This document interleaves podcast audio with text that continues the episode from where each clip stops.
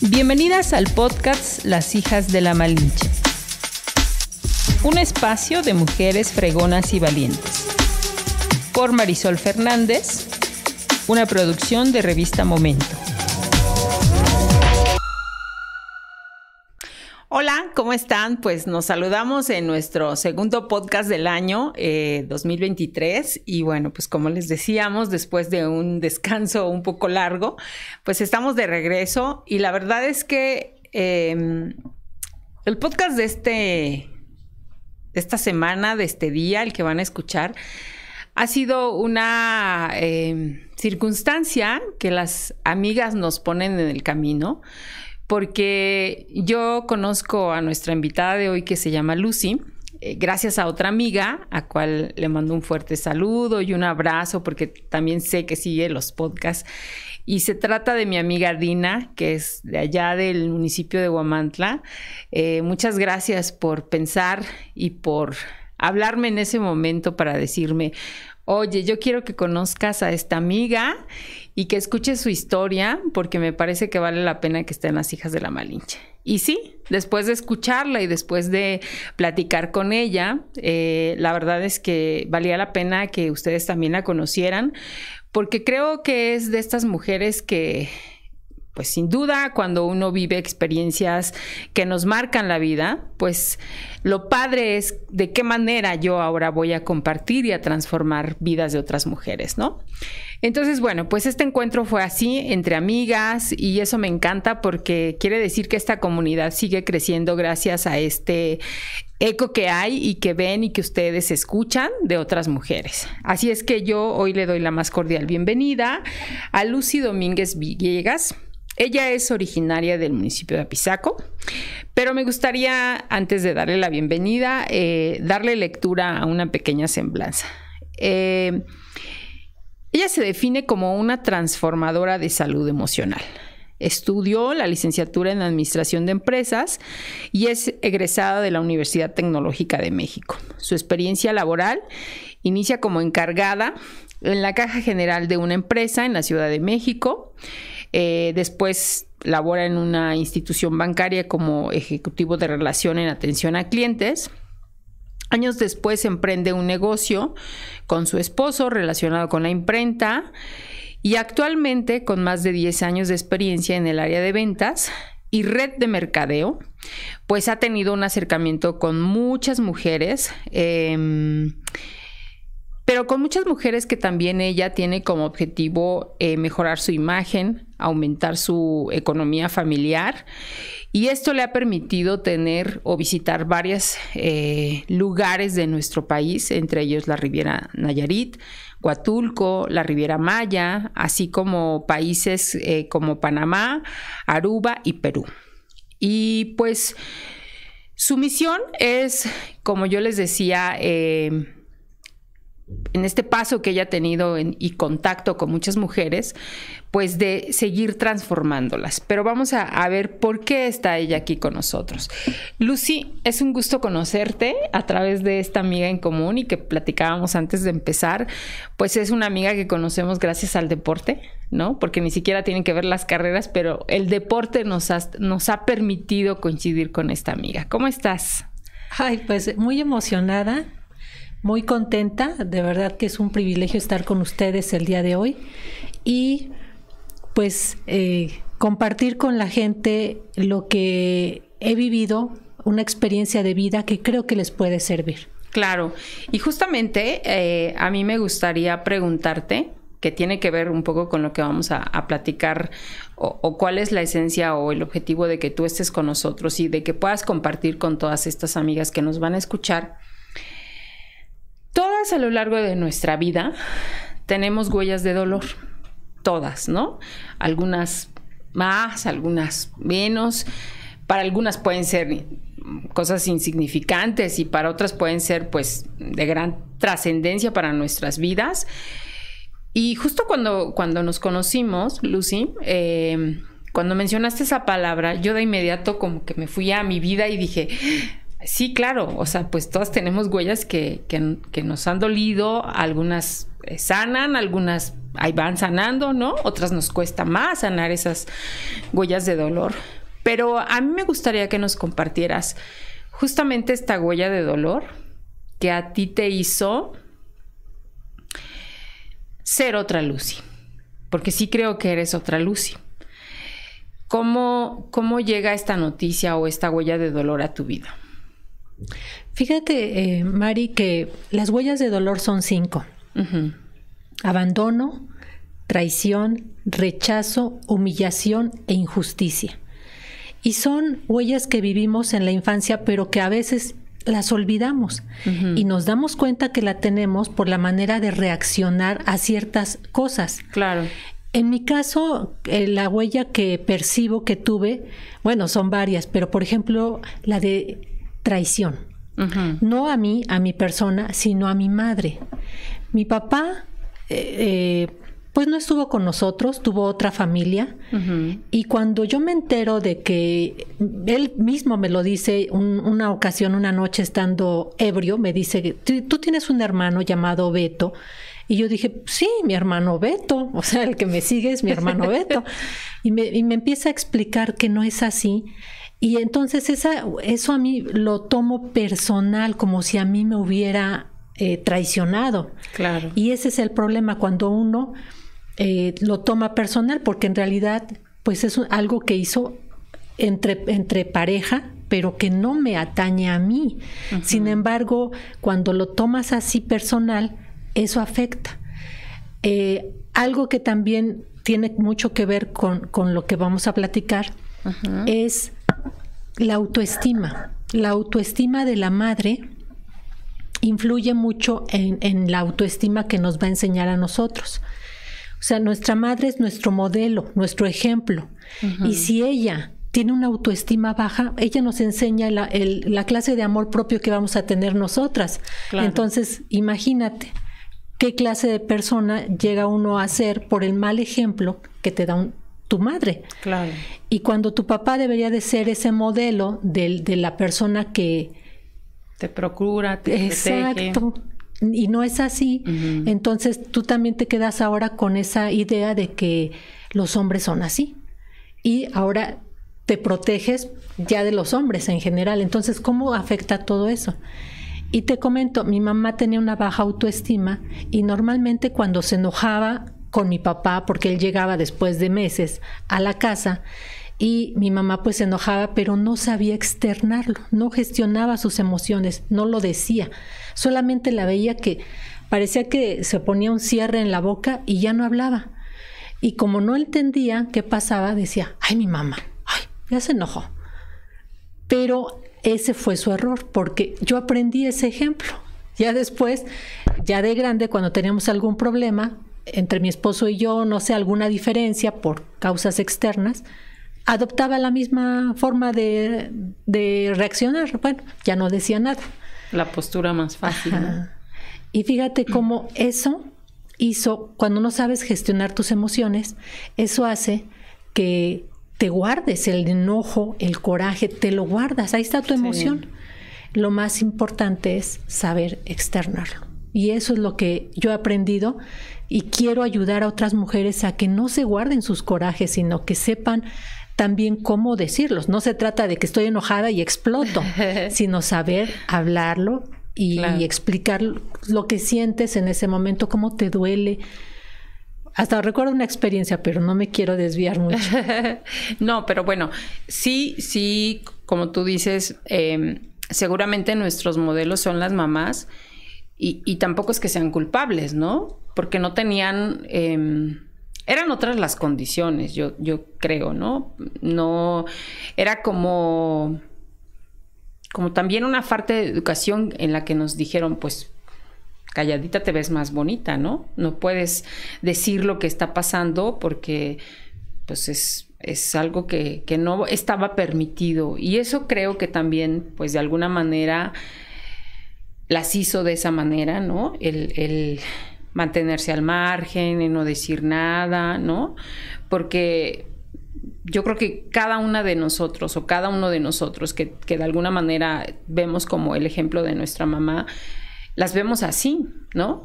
y, yo decía también en algún momento, decía, bueno, ¿por qué no dice nada? ¿O por qué, ¿por qué no reacciona? ¿No? Pero bueno, pues creo que también les tocaron otras circunstancias.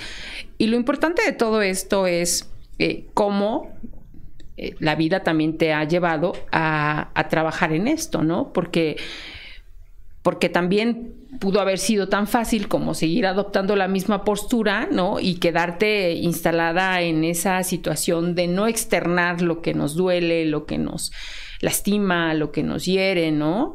Este, cuántos duelos también de alguna manera son huellas de dolor que están ahí que por no hablarlos y por no decirlos, pues siguen ahí guardados, ¿no?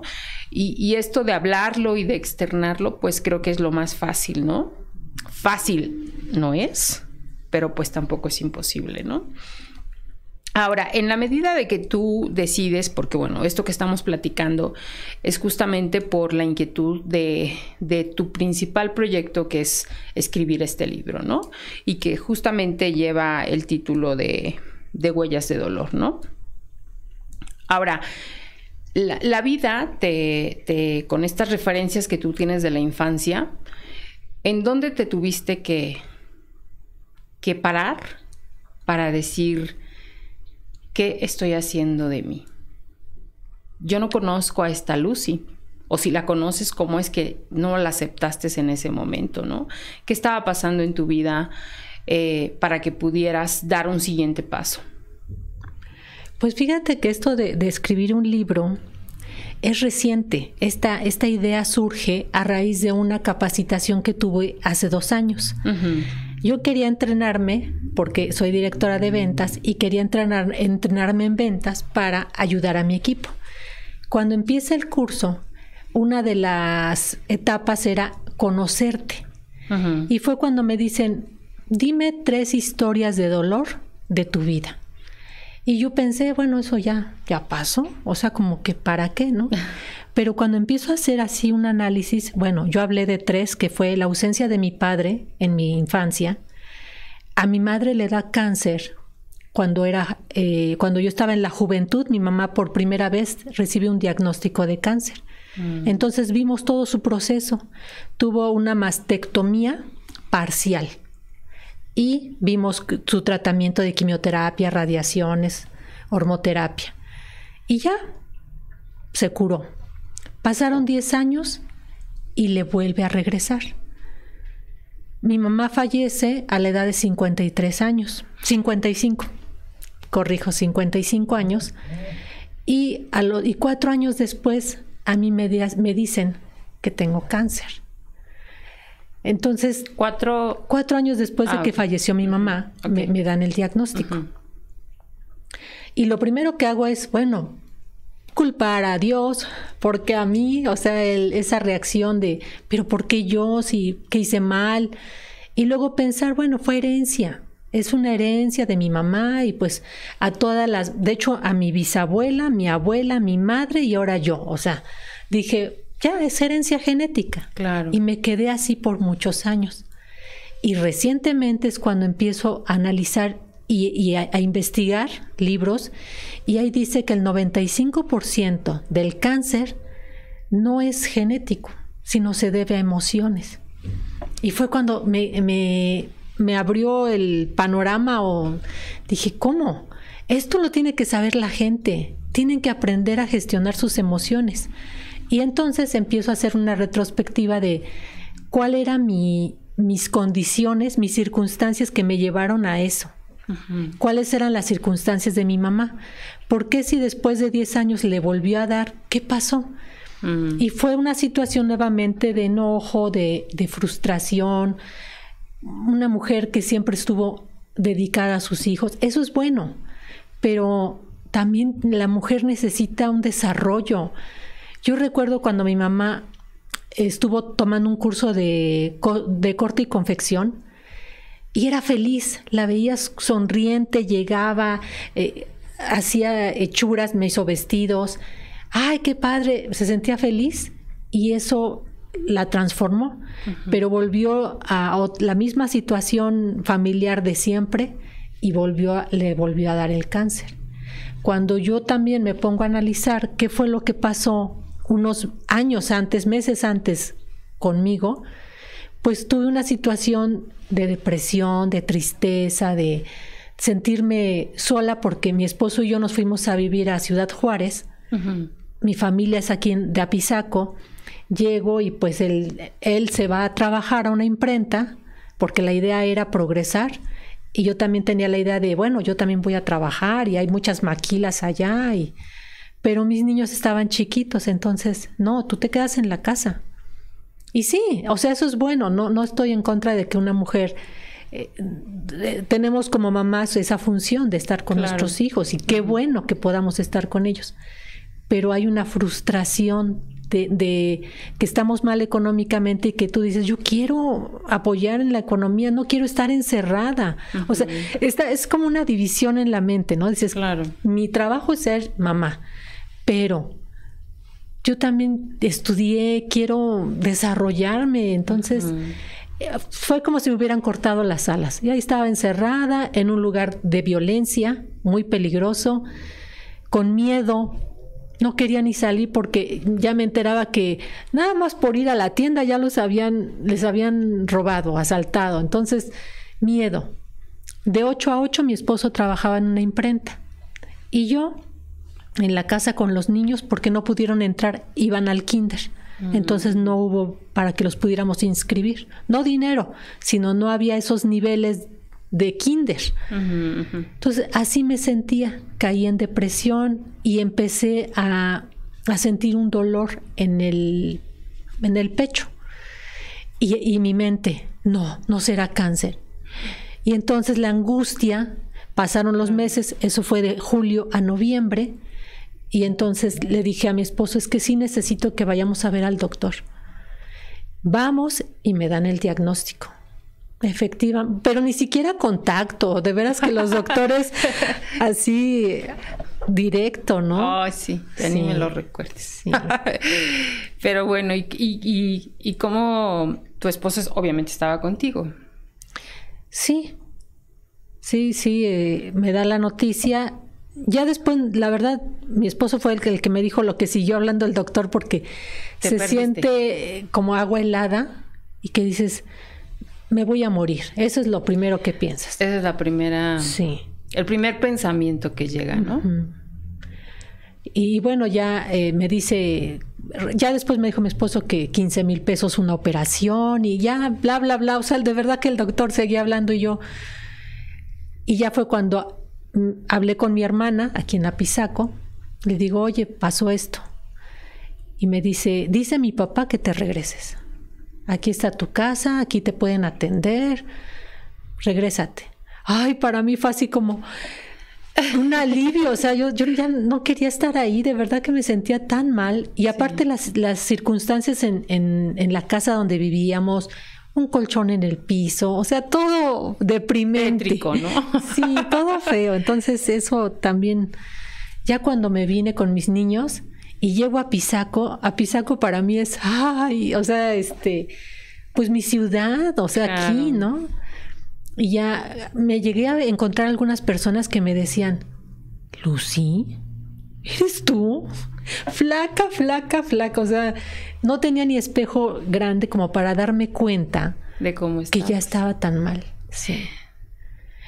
Pero ya al llegar acá para mí la esperanza, de verdad, el estar con mi familia, porque allá estaba con, bueno, ni siquiera estábamos con la familia de él, solos, pero aún así con quién acudía. Claro, sí, era como... Y aquí llego con mis hermanas, con mi papá, sentirme cobijada, no, ya, ya así cambié y dije, no, hay esperanza, ¿no? O sea, vamos a atendernos y, y ya mi, esposo se queda allá por, por la economía, dice, bueno, tú adelántate, yo sigo trabajando para mandarte dinero. Y ya me operan en marzo, o sea, de diciembre a marzo, o sea, fue rapidísimo, porque el seguro es muy tardado. Claro. Pero la verdad es que sí, me atendieron ahí en Puebla y ya empecé todo un tratamiento de igual, quimioterapia, quimioterapia, perdón, eh, este, radiaciones y hormoterapia por cinco años. Ese fue mi, mi proceso. Y en todo este proceso, Lucy, eh, eh, digo, obviamente no estaba este análisis que ah, recién estás haciendo de, cómo estaba ese contexto y por qué, por qué estabas en esa situación, ¿no? Pero ¿cuál fue tu mayor aprendizaje de, pasar por todas estas distintas etapas desde que te dicen que tienes cáncer? Mi aprendizaje. Pues mira, creo que en ese momento no, no lo aprendí, porque para mí cuando terminé, ya me dijeron, ya este, la damos de alta. Bueno, de hecho, cuando me operaron, yo no, es más, ni siquiera quería hablar que tuve cáncer, como si fuera algo malo. Ah, ok. Para mí era así como, ah, ya, tú, ya se me quitó la gripa, ya. y fue hasta este momento que vuelvo a retomar y que digo, eh, de cuando yo le platico a mi mentor que tengo, que tuve cáncer, dice, tienes un mensaje poderoso que dar. Y yo dije, pero no, yo no quiero hablar de cáncer, no quiero eh, que la gente como que me diga, ay, pobre. O no, no, o sea, no, no quiero hablar de eso, le dije. Es más, él me decía, escoge un tema para que tú puedas compartir con la gente. Y yo dije, no, pues los miedos, el miedo al futuro, pero siempre regresaba al cáncer. Sí, sí, Eso es lo irónico, o sea, siempre... por qué crees que, por qué crees que, fíjate, tú, tú misma lo estabas diciendo y, de, esto que viviste de desde tu infancia de cómo hay esta herida por parte de tu mamá y cómo tu mamá de alguna manera guarda silencio y no externa sus emociones, tú lo vives y, también lo haces, vives un proceso como este que no es nada sencillo. ¿Por qué, por qué crees que se, en ti seguía permanecer callada ante algo que pues tampoco es tan sencillo, ¿no? ¿Por qué será? ¿Por qué? ¿Qué te daba miedo? Como que no quería causar lástima, yo creo. Como que yo digo, a la gente no le gusta hablar de enfermedades. Bueno, así pensaba. Es más, cuando te, comento, cuando me dan esa opción de escoger hablar del cáncer, yo dije, no, o sea, yo quiero hablar de superación, de desarrollo personal, de transformación. Pero, pero vuelvo a caer en, eso porque me doy, es cuando empiezo a investigar. Fíjate, o sea, es reciente. Eso ya fue hace 16 años. Pude haber hecho tantas cosas porque ahora me doy cuenta que si mi mamá hubiera sabido externarlo desde un principio, no hubiera reincidido. Sí, seguro. Sí. Entonces digo, ahora es el momento de ayudar a otras personas a que pues se, prevengan, ¿no? Porque eh, las emociones es, es uno de los temas que toco en el libro, de las emociones positivas y negativas y cómo podemos cambiarlas, cómo podemos subir esas emociones, porque las emociones negativas es cuando estás en piloto automático, cuando estás así como en el día a día, que tengo que hacer esto y, y estás en un estrés, cuando paras y cuando reflexionas y dices, a ver, por ejemplo, es que no tengo dinero. A ver, para. Analiza. Agradece. ¿Qué tienes? Y cuando haces una lista de todo lo que agradeces, te sorprendes porque, ay, son tantas cosas. Hasta cosas que, que das por hecho, por sentadas. Por ejemplo, me bañé con agüita caliente. O tuve mi camita caliente, o mi familia, la vida. O sea, hay tantas cosas por agradecer cuando haces ese, ese cambio, eleva tu energía. Las emociones son energía. Entonces, cuando estás vibrando en miedo, en tristeza, tu vibración es baja. Cuando estás en agradecimiento, en amor, en felicidad, sube. Por eso la gente feliz casi no se enferma. No sé, ahorita en, en 2020, el COVID, yo noté, por ejemplo, que personas que estaban al tanto de las noticias, que estaban con angustia, preocupación, se enfermaron. Y las que estaban así, este, activas, activas sin, sin la ahora sí que hay que tener dieta mental, ¿no? Porque cuando escuchas las noticias, como son puras malas noticias, quieras que no, te afecta. Sí, sí, psicológicamente nos empezamos. Lucy, dame oportunidad de mencionar a nuestros patrocinadores y continuamos. A mí me gustaría dejarte la pregunta de que qué fue lo que realmente te motivó a, hablar del tema de cáncer, ¿no? O, cómo decidiste hacerlo. Pero mientras, pues yo agradezco a Believe Studio, que es un espacio dedicado a resaltar la belleza de la mujer, contando con servicios como eh, cursos de automaquillaje, maquillaje de ocasión, depilación con hilo cera española, alaciado japonés, faciales, microbalding, ceja HD.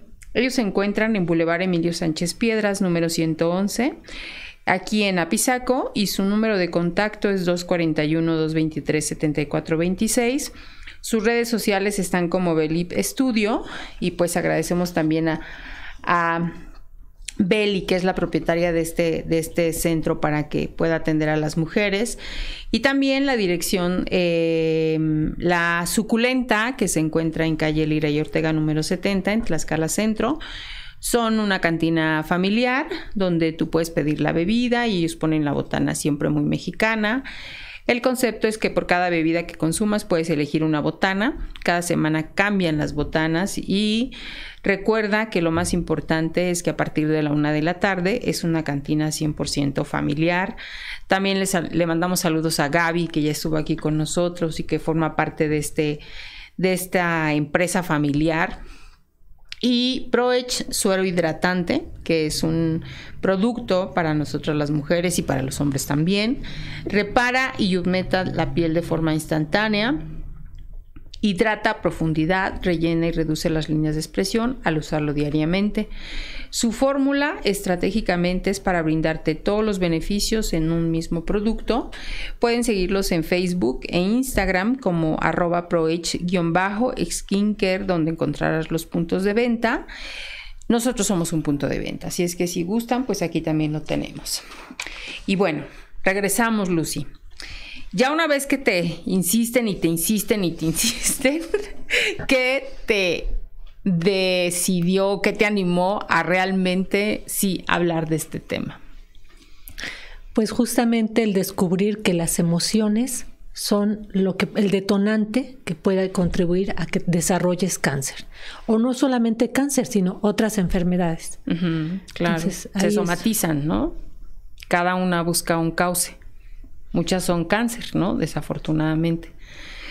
Y em, en este ejercicio de, de poderte a escribir y a investigar, ¿qué te iba sorprendiendo de, de las emociones relacionadas con la enfermedad? Justamente la escritura es algo que me han recomendado, me recomendaron mucho como una manera de liberar ese, esa esa experiencia que tuve o esas emociones que tenía en ese momento, a lo mejor culpando a otros, no asumiendo mi responsabilidad, sino culpaba de, ay, bueno, me dio cáncer, pero fue porque eh, mi esposo me llevó allá, o sea, ya culpaba, lo culpaba a él, o a diferentes personas. Porque a mi mamá le dio y a mi abuela también, y genéticamente pues me tenía que dar a mí, ¿no? O porque tenía algún rencorcillo guardado hacia alguien. Y, entonces me dicen, escríbelo. Empecé a escribirlo, pero cuando eh, mi mentor me dice, eh, este curso tiene siete niveles y el último incluye el que puedas escribir un libro. Y es cuando digo, ay, yo quiero compartir la historia de mi abuela. Nada que ver con el cáncer, mi abuela paterna. y, por eso empecé con, con platicar quise platicar la historia de ella porque pensé que en eso iba a consistir el libro, hablar del de alguien. Y, de hecho me encantaría que lo leyeran porque sí es un ejemplo de una mujer luchona, mm. de pues de que vivió en una época muy difícil donde existía el machismo y cómo sin preparación pudo salir adelante. O sea, ella sí es un ejemplo de, de una guerrera. Mm. Y el ejemplo de mi mamá, pues es es diferente, ¿no? O sea, es una experiencia dolorosa que también te puede servir. Entonces, el libro incluye esas tres, tres historias. Yo, yo decía... O sea, incluyen la historia de tu abuela, de tu mamá y la tuya. Ajá. Ok. Y digo, es una, eh, contiene mucha información, pero es, son tres mujeres que amaron al mismo hombre. Mm. Mi, mi, abuela como su hijo, mi mamá como su esposa y yo como su hija, ¿no? Entonces, pero eh, iba a ser algo como raro, ¿no? O sea, como tres mujeres amando a un hombre, o sea, como, ya dije, bueno, otro título. pero esa era la idea al principio, hablar de, de, de mi abuela, de su historia de, de lucha de contra pues las creencias de antes de pues antes, bueno, hayan no sé si generar curiosidad nada más para que lo lean, pero a ella le tocó una época pues de machismo, así. Entonces, sí fue está interesante su historia. Bueno, y aunque le haya tocado esa época, seguramente hoy en día seguimos viviendo el machismo. O sea, no, no podemos decir, no, ya no existe. ¿No? Desafortunadamente, o sea, todavía hay eh, pues muy marcado eh, la presencia de, hombres machistas, ¿no? De, de, seguir haciendo a un lado a las mujeres, ¿no? Entonces yo seguramente pues muchas se van a identificar, ¿no? insisto, tu abuela lo vivió en esa época y a lo mejor también salió avante y pudo decir, bueno, como, como, yo, ¿por qué tengo que estar aquí, no? Y entonces en estas, en estas tres historias que tú platicas, ¿en qué coinciden? ¿En qué parte coinciden estas tres historias? Pues todas tenemos como referente a un hombre, pero creo que es un contraste entre cuando sabes salir adelante, cuando sin importar los recursos que tengas, logras salir adelante y cuando te conformas. Eh, hace un rato decías de, de, lo que nos enseñan o lo que nos enseñaban, ¿no? De que calladita te ves más bonita. Hay una frase que a mi mamá le dijeron cuando se enteró de la traición de su esposo. Le dijeron, si tu esposo te saca por la ventana, por la puerta, tú te metes por la ventana. Esa fue la instrucción que le dio su mamá, o sea, mi abuela materna a mi mamá. Entonces, ¿dónde está el apoyo? ¿Dónde está, oye hija, no, no, no lo permitas, tú tienes tu casa, regrésate, te apoyamos. Entonces, ahí está el contraste cuando no cuentas con ese apoyo. y, por eso puse así como para que vieran que sí, puedo, sí podemos salir adelante. De hecho, una de las pláticas que yo tenía con mi mamá, ya cuando empecé a más joven, le decía, pero ¿por qué mamá? ¿Por qué continuaste? Si, si te enteras que tenías tres hijos y te enteras de una infidelidad, yo que tú lo hubiera dejado y, o sea, mamá, pues tenías preparación, ¿cómo es posible que permitieras? Pero no lo, mi mamá pues no, su autoestima era baja. Sí, ese es el, punto, era, era baja, era tímida y, y si no te contaba con el apoyo, pues no es que la justifique, más bien no, no, la entendía, pero, pero ahora sé que aunque, por ejemplo, en mi caso, como profesionista, aún así tengo miedos. Claro. Entonces, ahora entiendo, ¿no? Ella tenía miedo de, salir adelante con tres hijos y sin apoyo. Se sintió que no había otra forma más que aguantar. Con menos condiciones de las que seguramente hoy estamos, ¿no? Porque como tú bien lo dices, eh, aún con el contexto en donde tú y yo nos encontramos en este momento sentadas, pues sigue habiendo miedos y sigue habiendo esta falta de decir, ¿por qué no lo hago? Pues no lo sé, pero no lo hacemos, ¿no? Y entonces tampoco son las condiciones que tú digas, es que es muy fácil juzgar, ¿no? E, e, es, como la, manera más cómoda de decir, ay, pues no lo haces por, por tonta, por lo que tú gustes, pero, pero vivirlo y padecerlo, pues también ahí es donde como que entendemos por qué actúan de esa manera, ¿no?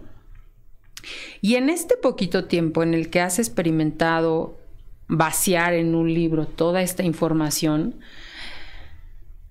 em, ¿te has encontrado con personas a las cuales sin tener el libro en las manos ya puedes acompañar de una manera distinta? Sí, y eso me hace sentir muy bien porque digo, es cuando reafirmo que, con, que, tiene información de poder que puede ayudar a otras. platicaba así con una amiguita. Ella me decía, eh, bueno, platico brevemente su experiencia sin decir su nombre, pero eh, es mamá soltera, no por, o sea, era casada, pero el esposo ya no está, tiene tres hijos, y ella me platicaba de que, ay, pues es que mi hijo eh, tiene 16 años y está enojado conmigo. Y no entiendo por qué está enojado conmigo. ¿Por qué? A ver, platícame. No, pues es que él trabaja y le digo, me tienes que dar. Es que te tienes que acostumbrar a que me tienes que dar un gasto. ¿O no?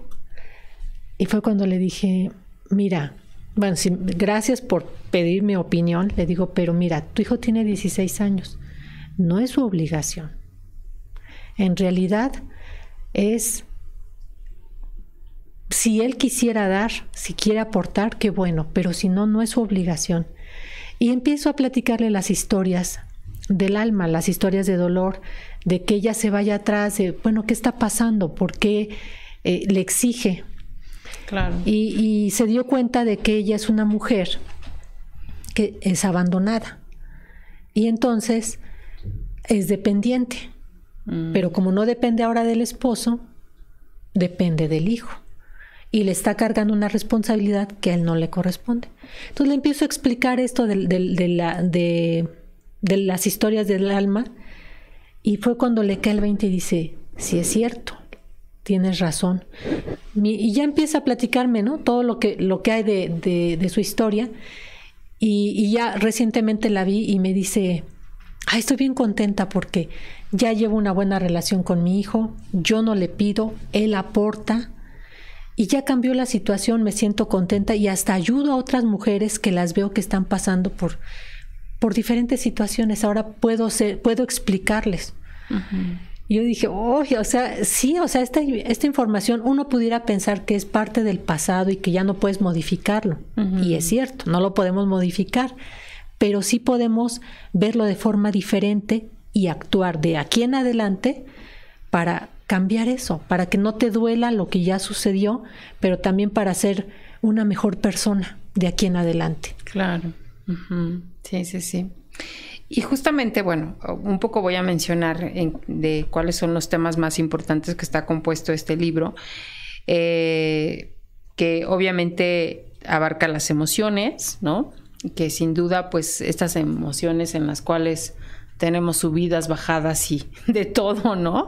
Eh, los miedos de los que hablábamos, y yo creo que, bueno, pues ¿Quién no ha tenido miedo, por favor, en cualquier circunstancia que se nos presenta? El miedo nos invade y nos inmoviliza, yo creo, ¿no?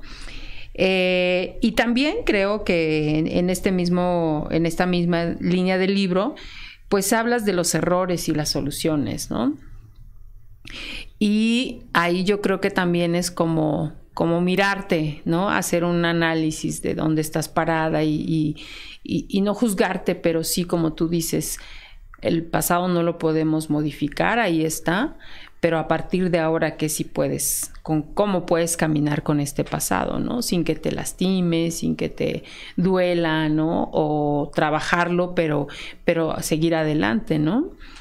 Y también, dime, dime. Ah, fíjate que ahí, eh, ahorita que estabas hablando de errores y soluciones, eh, recientemente todo este año, o un poquito antes, hemos tenido una bonita relación con mi papá, mis hermanas y yo. Gracias a esta información. Porque yo todo les, o sea, iba investigando y les iba compartiendo. Mm. Y entonces mis hermanas, dice uno de mis hijos, ay, mamá, ustedes están traumadas. Y yo digo, ¿pero por qué? Sí, porque siempre están recordando el pasado y que por qué mi papá, tu papá no estuvo y cosas así. Cuando estuve platicándoles de esto, a todos nos cayó un 20 y, fue, ahora sí que culminó con un viaje a Veracruz, las tres hijas con mi papá después de 40 años. Y, fue tan padre la, convivencia que tuvimos que todo esto ayudó a, sanar. Mm. Ya no estar con ese malestar de que, ah, mi papá hizo esto y no, ya, ya dejarlo en el pasado. Entonces, esa es la idea. Cuando uno aprende a gestionar sus emociones, que tu relación con otras personas sea mejor. Claro. ¿Y tu papá lo vio así? ¿Lo, lo ha captado a partir de todo lo que tú estás viviendo? ¿Sí? Y es que fíjate, mi papá tenía 21 años, o sea, era joven. Mi hijo tiene 21 años. Eh, yo veo a mi hijo que es impulsivo, que comete errores, y entonces digo, así estaba mi papá. Entonces, ¿cómo puedes juzgar a un chamaco de 21 años? Tomó decisiones malas, él mismo reconoce, pero ya no puede volver atrás. Entonces, ¿qué puede hacer? Pues mejorar ahorita su relación con nosotras, con sus hijos, que no es fácil también porque a las mujeres nos ha caído el 20, a los hombres no. Entonces tiene conflictos todavía que, que solucionar con mis hermanos. Claro, pues es que siempre este, esta figura, ¿no? De hombría y de... Eh, creo que es un poco también la barrera que no permite como este acercamiento porque, no sé, ahí cuesta creo que un poco más, ¿no? Pero bueno, pues ya por lo menos ustedes están en otro, en otra frecuencia con él y eso es importante, ¿no? Y yo creo que esa es la invitación de tu libro, Lucy, que de alguna manera eh, nos demos esta posibilidad de echarnos un clavado, ¿no? y de ver qué, qué cosas hay todavía ahí que nos, nos lastiman, que queramos o no, se te viene, decía una amiga, si, si esa información este, llega como recuerdo y todavía se te apachurra el estómago, es que algo tienes que trabajar todavía, ¿no? Porque está ahí, o sea, ahí está de una manera negativa, ¿no? Y, y pues cuesta eliminarla o cuesta hacerla a un lado, separarla o decirlo, esto no me sirve, ¿no? No tenemos esa capacidad como humanos de decir, a ver, esto, esto no, no lo quiero, no lo utilizo y ahí está guardado. No, esto sí, no, no, creo que no tenemos esa capacidad todavía. Pero bueno, este libro es esta posibilidad de que podamos, y yo insisto, echarnos un clavado y hacer una autoanálisis de que en qué podemos trabajar y cómo podemos hacer este cambio. Y lo que me parece interesante es justo a quienes tú quieres ayudar, que son a las mujeres, ¿no? Y que yo sí creo también que pues en la vida muchas de nosotros de pronto estamos ahí, instaladas en ese, en esa, en, esa vida de no hablar, de no decir, de no pedir, de no exigir, de no comentar, de no compartir, ¿no? Sino está todo aquí, ¿no? Guardado sin que lo podamos compartir.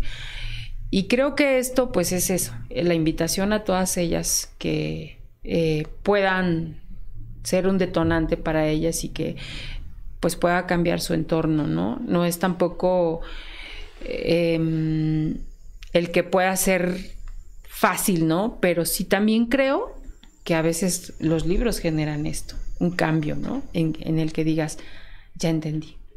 O sea, ya entendí por qué estoy con estas circunstancias, ¿no? O por qué mi vida está también de esta manera, o por qué también tengo estas enfermedades, o por qué y, si lo podemos prevenir, pues mucho mejor, ¿no? Ahora, Lucy, hay una parte importante que a mí me llamó la atención y que justamente dice, nadie sana siendo la misma persona, ¿no? La sanación es un viaje de transformación y la transformación es igual a atención más intención, más acción, ¿no? Y esto es cierto, o sea, yo creo que una de las cosas más importantes que yo también he escuchado aquí en este espacio es de qué manera nosotros como mujeres nos atendemos, de qué manera nosotros como mujeres nos damos ese espacio para nosotras, ¿no? Para realmente, eh, pues creo que nosotras somos las primeras que tenemos que valorarnos, ¿no? si no lo hacemos nosotras, creo que eh, no lo va a hacer nadie más, digo, qué bueno que lo hagan, sí, pero, pero creo que justo es eso. A mí esta, esta palabra fue la que más me pareció interesante. O sea, esta transformación, este camino que estamos buscando todos los días, ¿cómo se puede dar? Atenderte, atenderte. Y es que fíjate que cuando te preguntan quiénes son las personas más importantes en tu vida, siempre decimos mi esposo, mis hijos, todo mundo. O sea, puedes hacer una lista larga. sí. ¿Y tú dónde estás? Tú eres tu prioridad. Porque te comentaba hace un rato de, de, algo que vi en mi mamá. Cuando ella se dio tiempo para aprender algo, claro. convivía con otras mujeres y estaba feliz. O sea, la veías reír, hacían convivios, ahí mismo este, las compañeras, y era, era feliz. Cuando una mamá, que es el centro de la familia, finalmente, quieran los hombres o no, la, la mamá es el centro. Y cuando falta, se vuelve un caos. Y cuando la mamá está bien, no es egoísmo el buscar un desarrollo personal, sino es por, su, es por el bienestar de todos. Si tú tienes a tu mamá contenta, a tu esposa feliz, todo va a estar en armonía. Claro. Fíjate que algo que aprendí también y lo quiero, lo comparto, no, no lo comparto, pero es acerca de las, de los diferentes tipos de personalidad que hay. Cuando aprendí qué tipo de personalidad tengo y cuál tiene mi esposo y cuál mis hijos, me cayó el 20 de cómo debo de tratarlos. ¿Por qué son tan diferentes? Mi hijo, por ejemplo, el, mayor, es impulsivo, es arrebatado, es... Y, yo decía, ¿qué pasa con él? O sea, ¿por qué actúa así? Pero es su personalidad. Claro. Entonces aprendí cómo debo de tratarlo. Cómo, cómo este. No tampoco eh, cambiarlo, porque no, no lo puedo cambiar, pero por lo menos saber cómo llegarle. Y mi otro hijo, que es muy parecido a mí, que es analítico, es cuadrado, es muy calladito, eh, introvertido, también, ¿por qué conecta uno más con, con los que son afines, no? Pero pues finalmente tiene uno, como mamá, tienes que saber cómo tratarlos, aunque sean diferentes. Claro. Y como el esposo también, ¿por qué mi esposo es tan así como que ordena y que dice y que se tiene que hacer las cosas. Y cuando no lo hacía, pues había conflictos y después dije, a ver, ¿qué personalidad tiene? Ah, ok, es un león, porque ese, ese test de personalidades habla de un león, castor, nutria y un golden. Ese viene en el libro también. No, ah, es, un, es un... Desarrollé un, un sistema, se llama metamorfosis, que es un proceso. Ahorita es como un despertar. Es así como, como analizar tu pasado, entender por qué estás así y ya luego empezar un proceso. O sea, la sanación empieza desde ahorita, desde este libro. El libro se llama La vida sería otra. Habla de ello, libera tus miedos. Y Metamorfosis ya es un, eh, una capacitación que yo ofrezco para las personas para llevarlas a un proceso donde aprendan mm, cosas como esta, ¿no? De su personalidad, que aprendan eh, cómo gestionar su tiempo, cómo ser una mejor versión hasta en físicamente, cómo arreglarse de acuerdo a su personalidad, de acuerdo a su cuerpo, a su tono de piel. Ya es así un poquito más otro, pero ese es el un, un, un sistema que quiero este, promover para las mujeres también. Ok, bueno, y entonces eh, en, este, en este libro de La vida sería otra, platícanos cómo va a ser el lanzamiento de este libro para que también pues de alguna manera puedan estar al pendiente, cómo lo pueden conseguir, este, cuál va a ser el día de lanzamiento. Es este lunes 16 de febrero va a ser por Amazon. Entonces pueden adquirirlo con solo un dólar. O sea, un dólar. No les va a llegar en físico, les va a llegar en, en PDF, pero pues tiene toda la información. Ya cuando lo quieran en físico, pues ya lo, lo vamos a tener también. Ya, ya diríamos en dónde está disponible. Ajá, pero de entrada, pues lo pueden adquirir. Y en lo personal, a mí me gustaría mucho que ese día, que es el lanzamiento, lo, puedan hacer, pueden descargar la aplicación de Amazon y con una tarjeta de crédito compran el libro. Solamente pueden adquirir uno. Solo pueden adquirir. Con una tarjeta de crédito. La fecha es 16 de febrero. De febrero. De, perdón, de enero. Perdón, perdón. De enero. Ok. Sí. A ver, entonces es 16. ¿Hay algún horario? No. O sea, es el 16 de, de enero. Todo el día. Ok todo el día por Amazon, solo cuesta un dólar. Y bueno, pues, ¿qué, qué, qué esperas de este libro, Lucy? Que transforme la vida de las mujeres, que, que aprendan cómo pueden elevar su energía, cómo pueden aumentar su autoestima, cómo pueden evitar enfermarse, como ya lo mencionamos, eh, cómo mejorar su salud, no solamente física, sino mental, psicológica. Em, les doy muchos tips, comparto muchos tips de cómo hablo del perdón, de cómo puede, por qué tan importante el perdón y cómo hacerlo. Realmente contiene información que les puede servir. Y vaya que es un tema muy me digo, pareciera fácil, ¿no? Porque dices, pues es fácil perdonar. No, no es fácil perdonar. O sea, es todo un proceso y a veces no lo entendemos, pero cuando de alguna manera haces un análisis de, de qué sirve no hacerlo, ¿no? Pues también es todo un camino que ahí tiene uno que trabajar. Y en este momento, quien nos está siguiendo, escuchando, pues seguramente todas por alguna razón dicen, esto no lo perdono, ¿no? Y no nos sirve de nada, creo, ¿no? Según también lo que tú has pasado y has vivido, ¿no? Entonces... O oh, perdón, dicen, perdono pero no olvido. Y entonces pues no lo sueltas. Sí, sí. Y fíjate que hay, hay una frase que dice que te perdono porque me quiero liberar. O sea, lo hago por mí. Te perdono, pero lo hago por mí, por, por mi salud. Entonces es realmente muy importante el, aprender a perdonar. Claro.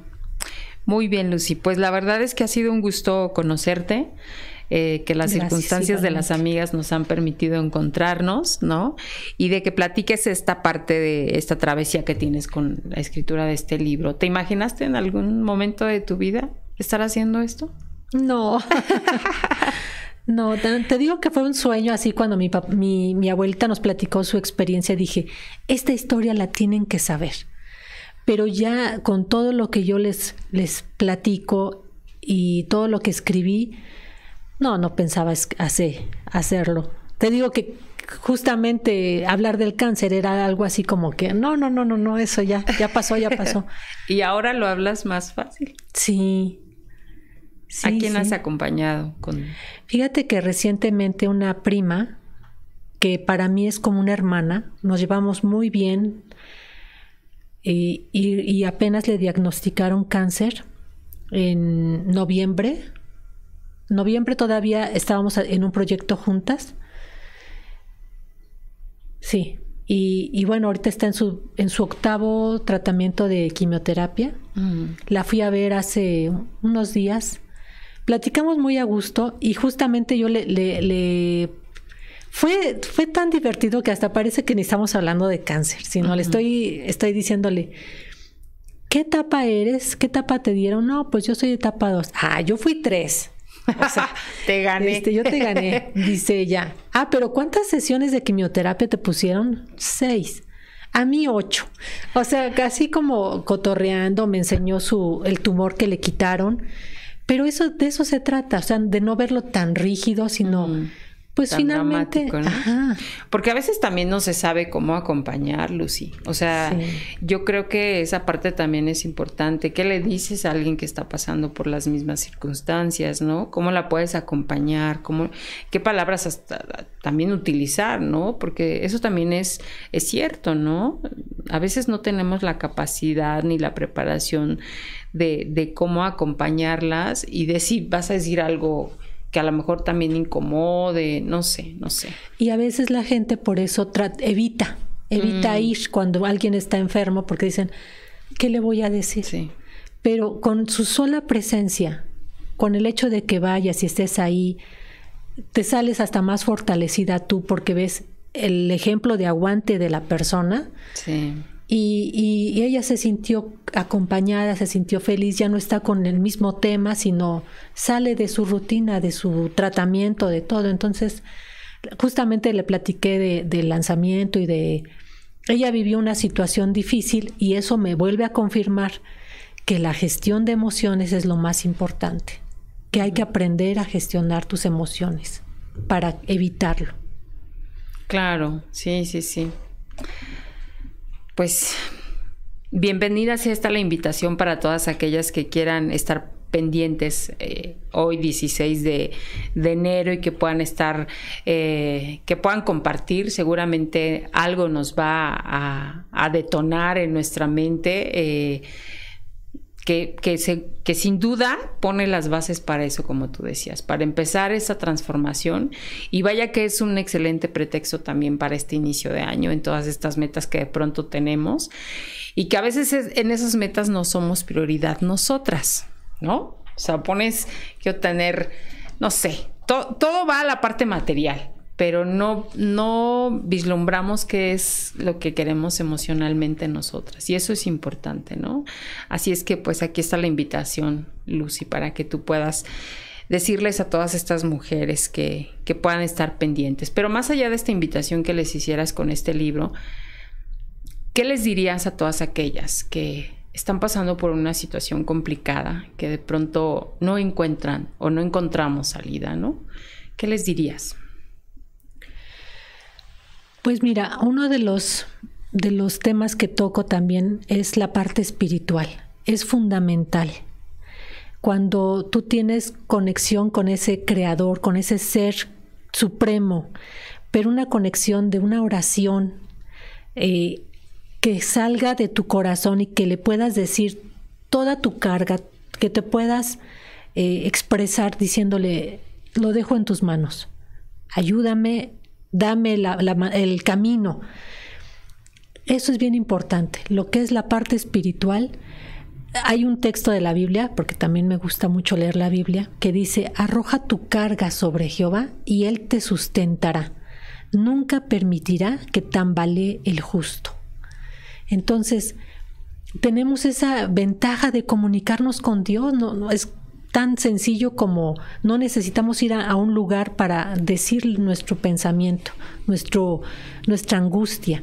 Entonces, si están pasando una situación difícil, pues tienen ese, ese creador que se interesa por ellas. El saber que alguien se interesa por ti te va igualmente puede ser que exista alguien cercano que te pueda dar ese apoyo, pero que sepas que no estás sola, que tienes alguien que siempre está al pendiente, que, que nos ofrece una esperanza de, de, que va a mejorar las cosas. Claro.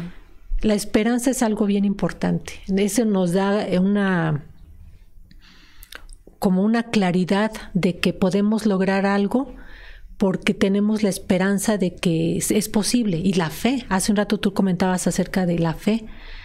La fe no es una fe ciega de que, ay, pues tú debes de creer y ya.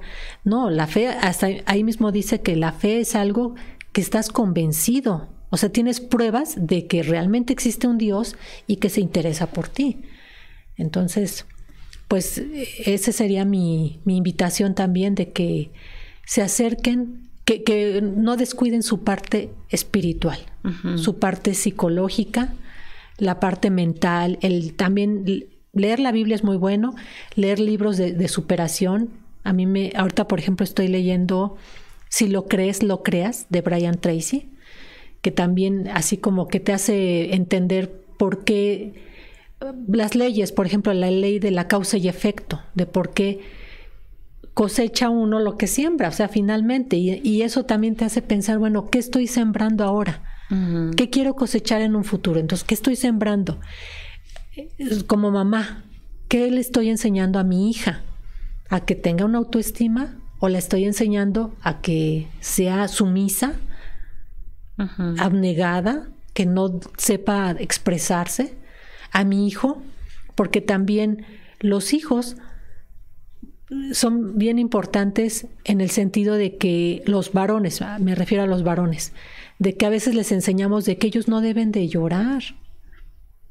Y yo tengo dos hijos y, mi hijo me dice, mamá, pero como que hay una sociedad, así como había una sociedad machista, ahora ya hay una sociedad feminista que, que ataca a los hombres y las mujeres luego dice, se enojan y dice, ¿Y yo qué culpa? O sea, ¿por qué las mujeres se enojan? O sea, ya se fue uno al otro extremo. Entonces, como mamás tenemos que aprender a, enseñarles de que ellos no estén peleados con sus emociones. Claro, sí, sí, sí, seguro. Bueno, Lucy, pues yo te agradezco mucho, pero no quiero dejarte ir sin nuestras cartas que son ya una tradición de al final de nuestra entrevista. Entonces quisiera que tomaras una, que me la pases por favor para que te haga la pregunta que viene en la carta del, lado que tú elijas y decidas. Uy, qué miedo. Dice, ¿han cambiado tus metas de vida? ¿Y cuáles son ahora? Sí, mis metas antes era, como lo decías tú, ay, tener un carro, tener una casa, cosas materiales, un viaje. Ahora mis metas son del ser. Quiero ser una mujer organizada, ser congruente con lo que digo. Si estoy diciendo que no hay que tener miedo, y yo estoy con que, ay, es que, ¿cómo voy a hablar en público? Ese era un miedo que, lo tenía muy presente. Una sugerencia, si es que alguno del auditorio comparte este miedo, una sugerencia es prepárate, prepárate para este tipo de cosas. Yo tomé un curso de oratoria porque dije, no, seguramente me van a, este, entrevistar y tengo que estar preparada. Y no estoy preparada. Ajá, entonces ese es el tip que sí cambian las metas conforme cambia tu, tu proceso de vida. Ok, otra, este Lucy, por favor. Del, lado que quieras. A ver, una rosita. Ok. Ay. Dice, ¿qué fue difícil de tu niñez? Pues creo que no, no hubo algo difícil. O sea, es, irónico porque hace un rato comenté de que mi papá no estuvo con nosotros. Pero no, en, en la niñez yo no lo percibí como algo malo. Mm. Porque yo dije, mi papá está trabajando. Esa fue la, lo que nos decía mi mamá mi mamá siempre enfocada con nosotros, siempre jugando, siempre, o sea, hubo una bonita niñez, mis, mis hermanos juntos, no sé, este, mi mamá, por ejemplo, nos ponía un techito, una casita y en el patio, o sea, jugábamos. Entonces no, no fue una niñez fea. Realmente el no haber tenido a mi papá en ese tiempo no lo vi como algo como una necesidad, sino ya está después, que ya cobras entendimiento y dices, ah, pero, pero en ese momento no, o sea, fue una, fue una niñez bonita. Ok, una última, Lucy. ok. Sí, Muy bien. es una. Es una. Dice, ¿qué aspectos de tu carácter o de tu forma de pensar no te gustan y te gustaría cambiar? Fíjate que, ah, bueno, que no me gustan. Hace tiempo, antes de saber que, soy castor, que esa es la personalidad que, tengo, no me gustaba, yo quería ser alegre. Conocí a una chica y, y, ay, bien contenta, bien feliz, bien, hasta mal hablada. Y yo decía, ay, hasta las groserías se le oyen bien. y quería ser como ella. Pero cuando aprendí qué tipo de personalidad tengo, que es organizada, analítica. Dije, bueno, me gusta mi personalidad, pero sé que tengo que trabajar para ser más alegre, más dinámica. Entonces, pues ya, ya acepté mi personalidad.